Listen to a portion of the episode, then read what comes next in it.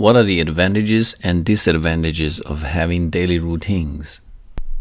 I think there are a lot of pros and cons about having routine activities every day. Um, I mean, it can be good in some aspects. For example, we all know that physical exercise is good for us.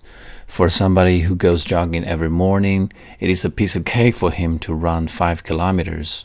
However, if you ask somebody who has never done that before to run five kilometers, he's going to breathe his lungs out.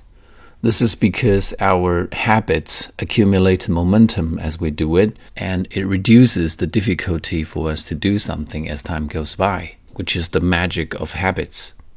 However, if everything in our life is fixed, we are going to have very rigid routine, and then we would be repeating our days, but not really living every day, and we, we will feel like we are in an autopilot mode, and that can make us feel like we're living our days like robots. By the way, it actually reminds me of an American movie called The Groundhog Day. So all in all, I think it's very important for us to walk the line between both extremes.